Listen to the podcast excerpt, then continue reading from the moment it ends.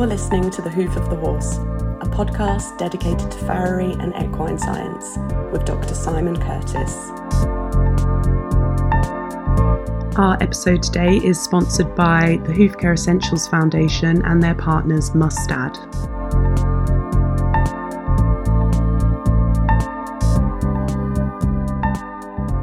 Sometimes things happen spontaneously. Most of my podcasts I've booked for weeks or sometimes even months ahead uh, with those people that I interview for these Hoof of the Horse podcasts.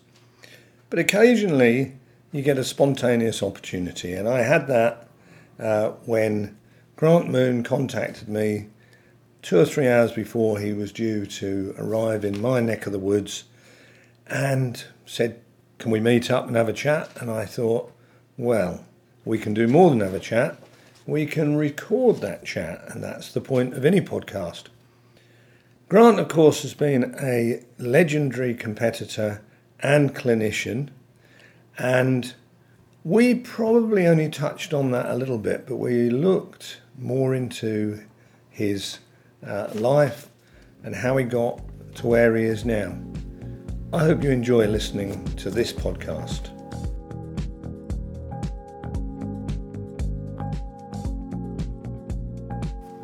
Well, by pure chance, um, I've met up with Grant Moon about half an hour ago, and of course, I have kidnapped him uh, and brought him back to my purpose built uh, recording studio uh, to record a podcast, which he's uh, kindly agreed to. Hello, Grant. Good evening, Simon. So we let's get straight into it, and uh, what I want to do is ask you how it all began. When did you become a farrier, and how did that happen?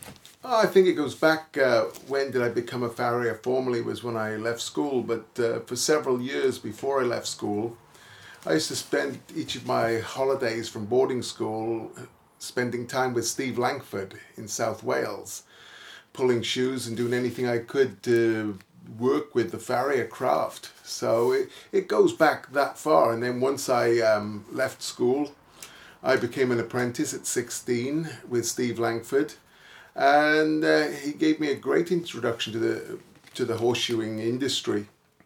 Um, sent me to Hereford College, uh, which was the only choice at that time, but that was a, a fantastic experience. But also, he, he was very motivating about competing at farrier competitions. So, Steve had been on the Welsh team about 10 times and uh, saw the benefits of farriers competing and I got started uh, my first competition uh, a few months after I started as an apprentice. So, so tell me this: but was any of your family farriers? Were they in the horse world? We owned ponies. My father was a Part Four, registered Part 4 mm-hmm. so he had a veterinarian sign off to say that he could shoe his own horses, and uh, went through the went through several years of shoeing our horses and once I became an apprentice, he was uh, ready to put his tools down. So it took him forever to become unregistered. That would probably be the funny story. Is uh, every year they keep sending him a thing saying pay your fee or we'll strike you off, and that went on for about seven or eight years not paying his fee and just assuming he'd be struck off. But uh, anyway, he didn't have to shoe any more horses once I was going. D- different days now. Well, I, I didn't want those letters pestering me, so when I decided to finish shoeing, I let them know, and I'm now on the retired list. Retired. So, so as you said, you went to Hereford. Uh, that can't have been that far from where you were if you were in South Wales. It's just across the border, uh, isn't it? I um, well, yeah, I lived in South Wales. I was apprenticed in South Wales. My parents lived in Ross-on-Wye. Oh, even closer. Then. So some of the time I would commute from Ross-on-Wye to Hereford, and other times I'd go into best word is described as lodging houses in uh, Hereford, and uh, hopefully we were, we were we were lucky, not unlucky. But uh, I would have to say some of it was pretty. Um, Ah, basic. Basic, yes, that's a very diplomatic uh, choice. Uh, uh, we had some pretty fierce landladies, so it was sneak in the windows and sneak out the windows if you wanted to go out. I, I would have to say, when you said Ross-on-Wye, occasionally I've driven along that route from Ross-on-Wye to Hereford. It has to be one of the most beautiful routes in Britain, isn't it? Oh, that whole Just Wye like- Valley going up Yeah. into Herefordshire is just gorgeous. I mean, I, I I did enjoy living there. I didn't live there long, but I, I used to enjoy my time at home. Yeah. Um, and then Hereford, beautiful city, cathedral, and just a, a great place to grow up. Um, very rural. I went to school not far from there, so I, I also had um, school friends from the Hereford Hereford city. So it was it was a really good time, and I I went through the Hereford when um, one of the original um, people that started the college was still there, Bill Watts, senior. And so he used to do quite a few uh, lessons, and it was Bill Watts and Graham's not Graham Sutton. Graham Sutton came a little bit later. Tom Wright. Tom Wright and Tom Williams. They were the, the, the main three, and then Graham joined a little bit later. And towards the end of my uh, time at Hereford, Dave Duckett joined the team, and Al- and Alan Bailey. So some of the greats of the industry of British horseshoeing, you know, multiple competition winners, very very um, proficient farriers, forward thinking. So uh, yeah, I think it was a really good time to be nurtured through the system. Well, well, I remember seeing a picture, and it seemed like it was a golden era because it wasn't a very big class. As you said, there's Dave Duckett there, Billy Crothers, Carl Betterson, all in the same class, all of you. all in all in the same class, and I, I would say Mark Hobby and Arian Morgan, people that have gone on and then Yeah, Mark's in Canada. Mark's in Canada made his mark in the industry. Pardon the pun. so yeah, we we went through. We had a group of guys that uh, drove each other, and uh, I would say I think it was one of the groups that got the most sets of honors out of ten at the time. We had about four sets of honors, so we were pretty. I'd say a very motivated group. Yeah, you must have fed off each other and and and a certain amount of peer competition. And, Oh, it was competition every day. Yeah. It was fierce competition every day. I mean, and then some of us also went to farrier competitions. And so uh, we, we, we, when we weren't at college or weren't shoeing, we were we spent a lot of time at competitions. Uh, myself and Billy, we got on the Welsh team as apprentices, and uh, we were very fortunate at that time. Apprentices could tr- compete internationally on farrier teams, even though they couldn't compete in uh, Great Britain. yeah, So we were in um, the Dublin Horse Show at the International. One of the last, I think it was the last year it was held, and it was it was uh, really good experience. And um, Dave Duckett won. You know, needless to say, he was absolutely at the top of his tree at that time. And other great names, Martin Deacon, Trevor Stern were there. They were winners. Um, Billy and I managed a fourth and a fifth in the individual as apprentices, and for me that was one of the things that spurred me on to want to be better. Um, it was my first experience meeting farriers from other countries. I saw the Swiss for the first time two man shoeing, which isn't so popular anymore, and I saw the Americans for the first time, and they had much better tools than us. Um, I'd have to say uh, they they they they did have toolboxes that we were drooling over. yeah, Yeah, all the gear. everything. So there was probably clearly there was opportunities to compete, but I think there were less competitions within the UK, weren't there? There were. But but I'm sure they were, you know, I think there were ones. plenty of competitions back then. What we have now is a lot of um, competitions that are run out of gas forges. They run at smaller shows. Some of our big competitions have gone away, like the National Hunter Show in Shrewsbury, and uh, I forget what else. But there, there, there, there was all of the major East of England. I'm not sure if that Black, exists. Blackpool, you know, Yeah. was a big show. And so those those uh, have gone away and been filled in with others. But we, there was a big history of competitions here. I know over the years I've won trophies, uh, and in this country we give the trophies back. We hold it for one year, Yeah. and you start looking at the names on the trophies. And, you know, that these trophies have been around a hundred years, and you could see interesting patterns. You'd have someone like Neville Smith, Neville Smith from Staffordshire win the national championships three times. Then you'd see him at the same time winning the three counties, winning the Royal Welsh, winning, uh, uh, and just being do- a dominant competitor. And then we, you know, go into generations that I was more familiar with. We saw Eric, Eric Plant and uh, George Broadhead, which were they were at the end of their time when I was coming through. And then you had the Calverts and the Ducketts and the Deacons and the Gullies that were big characters at that time and, and all very dominant as farriers. So, well, to get this going, how many times have you been world champion? I've won it six times. And how did that happen? I'm not asking you whether you bribed or threatened the judge. What I mean is, how did how what was the process that got you there to win it this remarkable number of times? Well, I went over the first time. Um, a group of us went over, uh, probably I can't remember, 88, 87. Myself, Carl Bedison, Billy Crothers, Neil Bradbury. We went over together, and we. Um, we went to compete. We went to see, uh, and it was a holiday, but it, it, uh, it was a working holiday. We were definitely dedicated, and uh, it, it it inspired. I would say it inspired us to be better. Um, we learned to be adaptable, and that's probably one of the probably one of the things that I'm most is adaptable. I'm not the best at anything, but I'm very adaptable. I'm, I'm I, I can change very easily. And so I went the first time and we placed high. We placed in the top five. I think Billy was fourth or I was fourth and fifth. So our first experience was really good. And then we met people like Bob Marshall and Bruce Daniels and Bob Scrazio, Jay Sharp. What a name to forget. Forget. And so meeting those people in Calgary just showed how big a world the farrier industry was people from Europe like Denny Leviard and Magna Dellebec, you know, which become icons at that time and are, are, still there now, you know, 40 years later. And so once you've been to Calgary once, most people keep returning.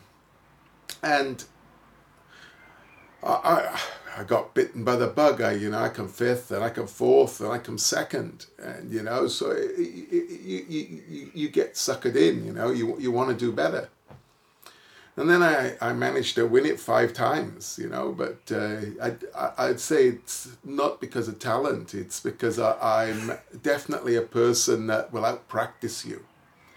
Uh, I'm extremely disciplined, and I think that discipline is a big part of it with me. I have a process or a recipe for whatever I do, whether it's punching a nail hole, a single nail hole, it's a recipe.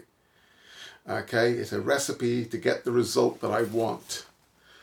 And so a recipe for a clip, you know, a clip for me is one of my biggest weaknesses. And I have to go through today still the whole construction process of drawing a clip to get what I want. And so I learned to practice in that in that way. I, I practice with discipline. No point repeating something badly over and over. It was slowing down enough to learn a process so that then you could become more efficient inside the process. So it, when people see me work, I'm never very fast, but I'm very effective. I'm always one of the first to get to the end. Along the way, I can be quite a long way behind, but I catch up very quickly, not by catching up, by just trying to eliminate errors by sticking to my recipe really strictly. And so, whether it's shoeing or trimming or whatever I do now, it, it's the, the discipline that I have. Uh, I very rarely practice, but I'm always ready because I'll revert to my basics. And my basics to me is that recipe, that, that foundation that I have. And it's really trying to emphasize that to young people is talent is way wasted. You know, it, it, it's people that have got the most determination. I'm determined. I never quit. You know, I, I, I don't care how wrong it went. I never quit. And I know Simon's going to ask me about that question about aluminum race plates and bar shoes in New England. I know we're jumping subject, but I never quit. I went through boxes of aluminum racing plates trying to weld in a bar with an oxyacetylene that I'd never ever used an oxyacetylene torch. But I didn't quit wasting shoes until that bell went. I did not quit. I would there, there was probably a 20 or 30 of them on the floor. because rather than quit, I just keep trying again. Now, but what did you say about practicing? You need to practice the correct technique. I'd never been shown a technique. okay, I did go and find out after that. A guy called Jack Miller from Texas showed me how to weld aluminium. So uh, yeah, I was also one of those. If there was something I- I couldn't do, I found someone that could do it, and I wasn't too important to ask. You know, even now, I think you know it doesn't matter where you are. It's having that ability to just hesitate and then go and ask someone for some help. And there's normally help out there, you know, and it's taking the time to listen. I, I think there's lots of farriers that are surprised by the fact that if they ask somebody, they'll almost always get help. I bet people say it to you. Oh. I didn't think you'd be like this, Grant. Yeah. And you know, we all like to be asked, don't we? And so uh. we like to give help. If we can possibly do it, we give help. I give help, you know, and I, th- I, I because I, it's passing it forward. Okay, you know, it's okay helping the people that helped you, but a lot of them don't aren't that bothered, you know, about the recognition. It's pass it forward, move the skills forward, move the help forward. I think that's really for me the karma in life is to move move it forward and help people in the future. And I, I I go to a lot of events and quite often get young people, you can see them standing at the side waiting to come and talk to me, and it's like, I've got time for those people. One of those people might be the next president of our association, they might be the next FWCF, they might be the next world champion. And so for me, I have time for all of them. You know, uh, you know, they, they, they, I don't. I mean, I'm I'm happy to take the time. You know, sometimes it's one o'clock in the No, morning. I've seen past you. my I know, I know, I know you are. now, so uh, at what stage did you move to America? Was this was this after Calgary or in the middle of your you you you doing Calgary? That's that It time? was, I I think I'd competed at, at fifth, fourth, and second at Calgary. Then I'd moved to America.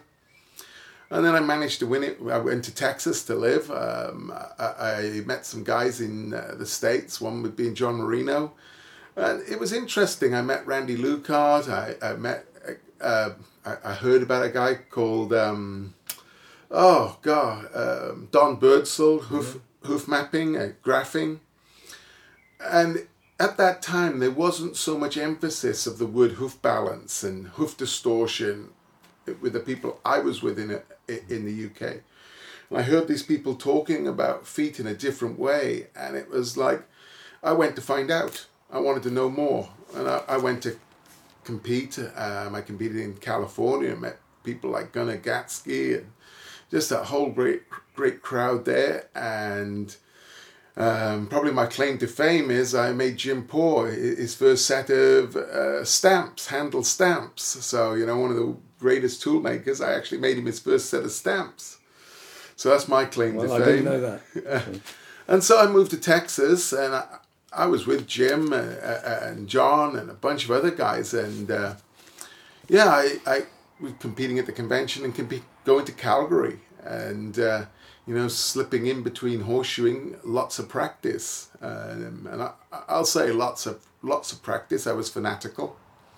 If somebody would practice for two hours, I'd practice for four. Uh, you know, if, if they went out and practiced at six in the morning, I went out and practiced at four in the morning and you know I carried a full load shoeing horses. I, I, I learned how to shoe cutting horses and rein, reining horses because that was the business, and it was learn to shoe those horses. And I, lucky enough, I, I shod world champions in both sports, and so I learned a lot about the west the Western sports as well as as well as having the background of English riding. You know, jumpers, hunters, dressage. So. I, I had a, a nice time in the States and I traveled the States extensively while competing. And then every year, July would come around and we'd go off to the Calgary Stampede. And probably for three months before, I'd produce barrels of uh, useless horseshoes, you know. Now, you, you've, you've already said about learning to weld aluminium bar shoes, but tell me, because I know you've told me how you almost cornered the market in, it was it in Texas, and you were just overwhelmed with the amount of work you had. I was overwhelmed with the amount of work, and it was it was skills that set me apart. At that time, there were very few products to buy. So if you wanted to put something different on a horse's foot, it was make it. And I was very successful at forging aluminum. I um, found the benefits of it with sheared heel horses, quarter cracks that were, you know, in abundance because I went through that time where you couldn't have too much heel on a horse. So people were stacking heels and they were getting quarter cracks. And me, I was coming along and normalizing heel height um, and using heart bars to de-weight heels. And it was just a, a fantastic business tool, you know, that I could do it and others couldn't. And at that time, we were probably being paid more then for a pair of aluminum bar shoes than you would today because nobody could go buy them. You know, I mean, uh, Jim Poor again will tell a, a, funny story. When I fractured my elbow, he came to work for me for a few days, and he complained the one morning he got really good at welding them aluminum bar shoes because he did like eleven pairs. so yeah, so yeah, so I did a lot of that. And I, I've, I've always been I want to sell skill. I never told my clients I won world championships, but I sold skill because I didn't want them to know I was competing very much because that makes them uncertain if you're going to be around when they need you. Yeah. So it's like, okay, that's my private life. It's not important because if they think I'm away every weekend, yeah, then, then they start to doubt and they look elsewhere. So I just I just worked longer hours. All right. Now I need to ask you a deep philosophical question because I always do uh, to anybody I'm podcasting. So, what I'd like to know is what do you think is the biggest hurdle that we have to overcome in life? Overcoming life. Well, I'm going to. Well, there's several things. Is using our time wisely. Mm-hmm. Um, you know, you can't buy it back once it's gone. It's gone. So using our time wisely would be a, a really thing. I've I, am looking forward to the future. I'm a dinosaur. I'm over the hill, but I'm over the hill waiting for others to catch up because one thing that's annoying me right now is the lack of proactivity in our industry. We base what's good on the gold standard or the basics, but we, we're not quick enough to add additions that we know are correct that will benefit the horse. We want to try to minimize our shoeing too much rather than doing what we know is right for the horse. You, I, I'm working at a vet clinic and I don't see enough roll toes, very few. I don't see enough mechanics in the shoes. I don't see enough support devices on horses' feet that have totally collapsed. And so for me, it's encouraging that next generation that proactivity is what we should be as farriers. And it's constantly moving forward. And I think for me, philosophically, I didn't do it quick enough, but I'm glad I'm on a roll now of being proactive and really encouraging people to be proactive. Well, that's great. That was probably you've given the longest answer, but you've sort of covered a bit of the subject I was going to ask you about later.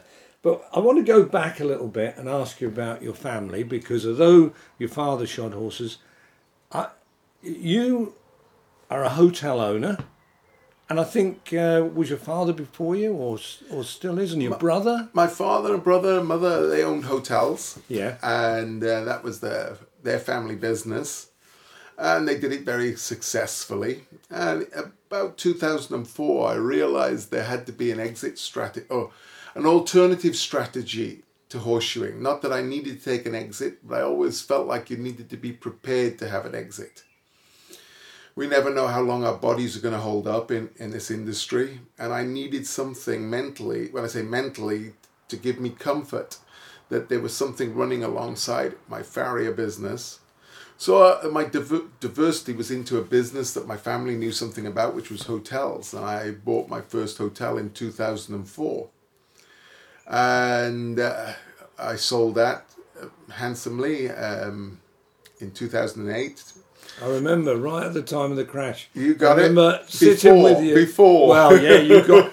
But I remember the worry. But you, but you did it. Absolutely. So, and then uh, I bought my second hotel in 2010, which is in Shropshire. It's in a tourist place. Well, it's between Telford, which is a business town, and Shrewsbury, which is a tourist town. It's right off the side of a, a highway where a lot of tourists go down. And so that that's my second experience in the hotel business. And I think, you know, the important thing is it's for all farriers to have some form of ex- exit strategy. is either contributing to significant pensions or to have some sort of business running alongside the farrier business that the farrier business may have to support for some time. I, I'm with you 100%. I would say all the smart farriers that I know, and obviously you're you're on that list, have another income stream. And as you say, even if your work has to support it for a while, then but that's what they do, and it's good advice to all farriers. Oh, absolutely. And don't leave it too late. You know, I left it till I was uh, 40, you know, just over 40, and I wish I'd started 10 years earlier. You know, it's always that wish. So I, I do encourage people when I talk to them now to think about what the alternatives are. You don't have to leave, but you should have an exit. Good advice. All right, let's do three quick fire questions. Straight knife or loop knife? Loop, curved, and uh, straight. You- uh, shape, shape, shape of the sole, flat soles. I want a, a flat All right, knife. it's a quick fire question. Oh, sorry. Grant. Right, Pick me up. Mustad or Capewell? I, I'm a mustad um, nail user, it, but it suits my climate. When I lived in Texas, the Capewell was Because they're harder. the harder and the harder feet. So yeah, it, it, it's environmental. Stoneleigh or Calgary? Oh, I love them both. I've won both, and uh, yeah, I, I, I, I wouldn't be able to choose. I'd like I, I, I want I want one more go at both. I was convinced you'd say Calgary because it was more exotic. Maybe because I, I it was on my bucket list, and of course, I'm, will I ever get the chance to go? Will it be revived? Well, they, they did have it. They did have it revived for the year uh, before. Well, COVID year started in uh, September at Spruce Meadows, Yeah. and it, it will be just as big an event. The people that were behind it um, will make it work. So I hope it comes off for the young guys in the industry. So I might still get there to at least stand on the sidelines and Oh cheer. no, no, no! Just go in, stick in it, stick, put, put your forge in the, put your tongs in the fire. All right. So now I want to get on to the fact that uh, uh, relatively recently uh, you have studied and successfully passed uh, the fellowship of the Worshipful Company of Farriers.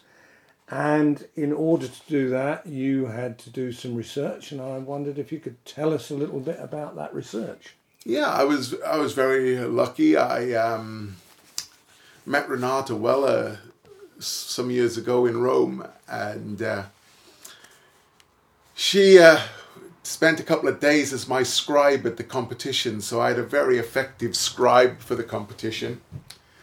She was uh, very demanding and wanted to know why some scores were above other scores, so I had to justify everything I did.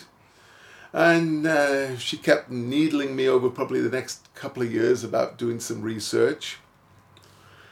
And it's one of those things that you know you you've put off for forty years, uh, not taking the fellowship, and it's it, it's daunting as a senior farrier to step back into education. You know, I've failed at very little in my career, luckily, and to, to go and take a, a higher examination after such a long time of not taking examinations was certainly a big one to chew off. But I think I had a responsibility to do it. You know, um, it, it's been you know I've been regarded as a leader in industries for a long time, so it was like it was one thing I, I decided that I had to do and with a really good um, supporters, you know, with Renata being one and loads of her team. I went down to the RVC and they gave me the opportunity to reference at the bottom of the foot to the internal structures because we talk a lot about foot mapping and we wanted to see the reliability or the accuracy of hoof mapping to the internal structures. And as a as a, as a process, I wouldn't be without it. What I do know is it's not accurate. You know, it's accurate but not precise. I don't know which way you, you, you term it, but it has a relevance.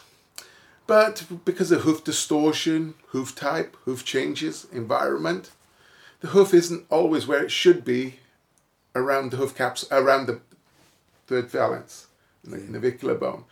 It's moving around. And we so we can't predict but without it we don't know we, we cannot shoe every day and place the shoe to, at least deliberately without some sort of prediction. And so for me it's the, the trim and then predicting where the structures are because you might not have probably won't have x-rays. But at least i'm planning where i'm going to push put my shoe. It's not to the perimeter it's not set back by accident. So i always people then confuse that with clip position. And I say no. The shoe position dictates the clip position. So I've got choices. If I want to set a shoe to the perimeter, I could still use side clips if I need more um, support on a weaker hoof capsule for the shoe to stay in place. But I can also put a toe clip on and put the shoe in the right place to the perimeter. And then I can then go degrees off that and deliberately set it back three millimeters, six millimeters, nine millimeters, the full thickness of the hoof wall. But as long as it's a choice that when we set them back, we've done it using reference points, maybe not totally ac- uh, totally correct, but we're referencing to how we understand the foot. And so the process of going to the RVC and we CT scanned um, 50 fronts and 50 hinds. And we found out through that process that no, our, our predictions aren't bang on, but they're near, which is good because if we don't use anything, we you know we, we don't know how to trim, we don't know how to manipulate feet, and so the process of working with the veterinarians there, or vet students there, it, it, it was a really interesting process because I'm a good delegator, I'm a good team player. And for my research project, I really didn't need to number the feet myself. But bet students for a few donuts, they'll number all those feet for you. Some penniless yeah, yeah. bet student. Yeah, boxes of Krispy Kremes. Um, I have to ask you, has it changed the way you trim or shoe? I've been using the process of that process in adapted forms since 1990 when I presented at the a lamini- uh, the Laminitis Symposium in Kentucky.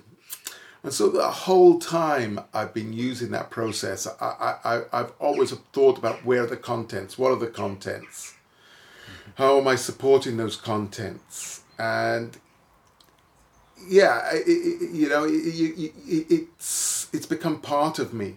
You know, you'll see thirty-year-old pictures of lines on feet, and and I can say I've muddled my lines up over the, at different times and wasn't so accurate placing them. I placed them where I wanted them to be placed rather than placing them to st- structures on the outside and then using that structure to predict inside. I moved my lines so I got it in the right, uh, got it in a place to suit me. And so we, we, we see a lot a lot of that in pictures on Facebook and that. And then we see, for me, a lot of impossible. You know, we see center of rotation. I can't see how we can get 50 50. And let's not talk about shod horses first. For me, hoof mapping and trimming is first to the foot. Okay, whether it's yeah. barefoot or shod. My referencing is to the foot.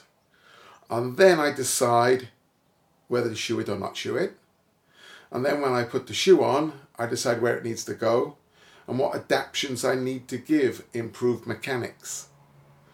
Uh, uh, and so it, it really, it, it's really something that's foot first. And what we see a lot of time is lines drawn arbitrarily, really, I think, with, with well, for me, now I've seen the hoof mapping compared to CT scans, which has made me more careful about where I use my landmarks on the outside. And then realizing that that, that bone is fluid inside the foot to a degree. If I stamp my foot on the concrete, my toes move closer to the front of my boot. Yeah. Okay, so it's not stationary, and it, it, it's it's when coming to that realization, the coffin bone isn't sta- isn't stationary in there. Too much leverage at breakover will move that bone inside the foot. Not enough support underneath the frog and the sole will move the bone inside the foot, and so working at the vet clinic, I'm looking at my predictability, then I'm looking at my x rays, and I'm seeing that there's still a disconnect. Is feet that sometimes will look perfect will have a negative palmar angle because the bottom of the foot is basically dropped out like a hernia. And so it's lifting it back in. And it, it, it's thinking about all the ways it can go wrong. So I think your study has changed you because you said a couple of times how it has made you view it differently. It hasn't made you discard it, and it hasn't made you say this is the only way. But clearly, it, it has, uh, as you said, it made you more precise if you're going to use it, um, and um, should we say not use it to place lines where they look better. Yeah, as but they look better. Okay, Yeah. You know, we, Well, Yeah. and you, you, you've just mentioned, though, which was almost the final thing I need to come to, is that uh, you have taken on a role, whether it's temporary or, or how semi permanent it is, at quite a large veterinary hospital where um, you go in more than one day a week and you um, shoe cases, whatever's presented to you. And so uh, tell us something about that. again a, an interesting uh, process because we, we, we, we, we have horses that come in and the, the veterinary team there are great. Um, if a horse looks like it needs help with shoeing first, that's going to improve the situation. We'll we'll improve the situation with shoeing first before we automatically go to like an MRI. So it, it's like let's go for the obvious um, um, defects are the wrong word, but ob- the ob- the obvious things that could be helped, you know, which is normally mechanics, breakover, support, support to the middle of the foot. I think is probably the, the most important thing I'm seeing, and that's what I'm seeing after we MRI them. Is is so many of the problems are repetitive. Okay, we got the, all those palmar heel structures that are so often in our reports, and it comes pretty much to the same way of treating them because I had to t- take a step back a few times. I was thinking that I was using the same processes too often. I was, yeah, repetitive shoeing packet packages. And it was like, whoa, am I getting suckered in to using the same packages or is it what the horses need? And I probably was in one way, um, but I've had to go back and find different methods for achieving similar things on different types of feet. And the best analogy I, I've come up with is why a lot of these things are happening is if somebody puts on a, a pair of ski boots two sizes too big for them, they're ski boots. They look really nice. They're the highest quality ski boots, but their foot doesn't fit, so they're much more likely to end up with injuries inside that ski boot. Ankle problems, feet, whatever. And what I'm seeing is a lot of feet call it the hoof capsule being the ski boot, and the contents aren't in there, inserted in there, and have strong enough apparatus, you know, supporting structures. And so they're getting shod, and the contents of the foot are moving around. And that's what's co- I feel like causing a lot of these small injuries that are, are very significant. And add it, you know, I'm looking at feet and I'm seeing frogs that are descending outside the foot, the soles are flattening. And it's reinserting the contents of the foot so they're back in there in a more compact way. You can manipulate the foot, and we use different terminologies.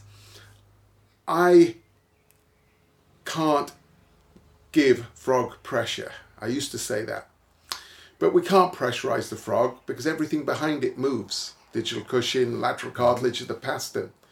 So I, if I was saying that terminology now, I would add, I'm adding positive frog support. Yeah. But then all the other structures are affected, right through to the palmar angle inside the foot. And using the frog, we can improve palmar angles. Sometimes we might have to use a device or a, a, with it, like maybe a wedge pad for a time. But it's still reinserting, re-engaging the foot to function more more properly. You know, while it while it's while the contents are moving around inside the hoof capsule, I just think they're at a higher chance of injury. And I look at a group of horses, and I think every senior farrier out there has had many cycles of horses in their career. And I look at a cycle as when the horse starts his athletic career. So with, with most riding sports, except racing, it's three, four years old. And by the time they're eight, they're mature. And by the time they're eight, we're now starting to see the feet fail. And what we should be able to do is to look at that next crop of three year olds or four year olds and look at them and say, I've seen that horse before. I know what it's going to look at four years' time. I know what I'm going to be doing. And now I should be making recommendations to prevent that from happening. Yeah. And so we just see these repetitive cycles from four to eight, four to nine, and we're not doing enough to stop, break the cycle. And it's not 100% of the horses. If we look at human podiatry, it's only a percentage of people that need arch supports or shims or lifts or have fallen arches. And that podiatry can make athletes in the human humans uh, sports. Okay, it's no shame to have to wear arch supports if you're playing for a big soccer yeah. team. So what's the difference with horses? That why can't we say yes, this is a very expensive horse, and it should be bred perfectly, and everything should be perfect. But these horses got fairly long pasterns. It's got rounder feet, and it's bearing more weight on the heel. The heel is probably going to fail because of that long pastern. So are we going to wait till the heel fails and the, the toe moves forward, or are we going to reposition our shoe? Are we going to use devices to prevent the uh, down downward spiral of that foot distortion. And I, I just see it as cycles, and it, it, it's really trying to get ahead of the cycle. And you know, it's okay them coming to the clinic at 12 years old be and being broken, yeah. and it's like well, that's the wrong time. Yeah. You know, yeah, and we're having good results, supporting, re, re, getting feet to function better, working with breakover one of the things that I'm doing a lot right now is being lucky, you know, at the vet clinic, you watch a significant, amount of time on horses being lunged on a hard surface yeah. in a relatively small circle. And what you're seeing is, and I say a relatively small circle, but they're constantly, that inside leg is landing heel quarter on the outside. And a lot of our injuries are based around that, that, that shoeing problem and it's like I'm I'm chamfering off all my outside branches. Well, I, I roll the toes or omnidirectional toes, then all the way around the outside. I'm not thinning the inner web, but I'm taking the outside edge of the shoe off, and you can see the horse is landing, and it's a gentler landing. The outside leg is landing with the medial side, but it's not landing as hard. It's that inside leg. Yeah, but you're not, surely you're not showing horses for lunging. We're, no, but we're not showing many horses to run straight. So when they're when they're when they're turning between jumps, they're okay, turning. That's fair. Okay, and it's what I've learned from watching the lunging has helped me think about what's hmm. happening mm. when they're going out into that jumper course. They're changing leads. They're turning quickly, and it's that whenever they're turning, it's looking to see how they're landing, yeah. and they're landing that lateral heel quarter. They don't land flat on a on a circle. Uh, uh, and so it's how we can soften that landing to loading part. Okay. And so we can either, so, uh, I would describe it as softening it rather than it being a more of an acute function. And so th- those are the things that is adding cheap mechanics to shoes. Okay. Um, yeah, uh, and that, that's my, my thought process, and then supporting feet. Well, we could carry this conversation on till midnight, Grant. But as you know, we have a I've nice overrun. pod- No, no, no. You're never. You're not overrun.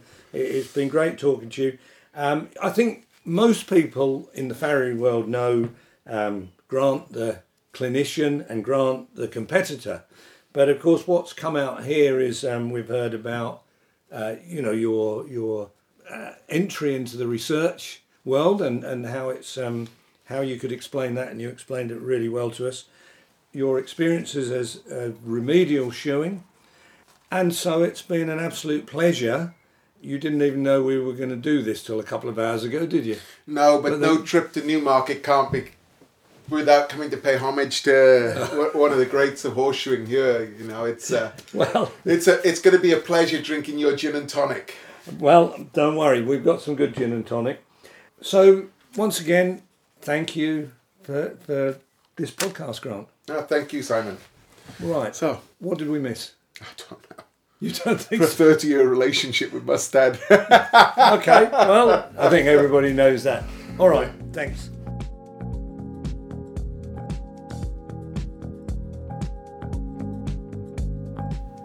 Well, we did a really long and in depth podcast there, and I don't think we really covered his relationship with the uh, company Mustad. Um, but it was an opportunity to talk as well about his life today and how he's prepared for, uh, shall we say, his non shoeing times, although he is still gainfully shoeing. Um, and uh, I think sometimes he's shoeing more horses than he wants to at the moment. I was also pleased that uh, he touched on gaining his fellowship with the Worshipful Company of Farriers. And you know, it doesn't get easier as you get older. Even somebody with Grant's great skills, those skills do sometimes start to drop off. And, and the knowledge and additional skills in lecturing and studying is something that he he had to put himself through to get that. So that was really good. Sometimes you know we have to take a spontaneous opportunity and make the best of it.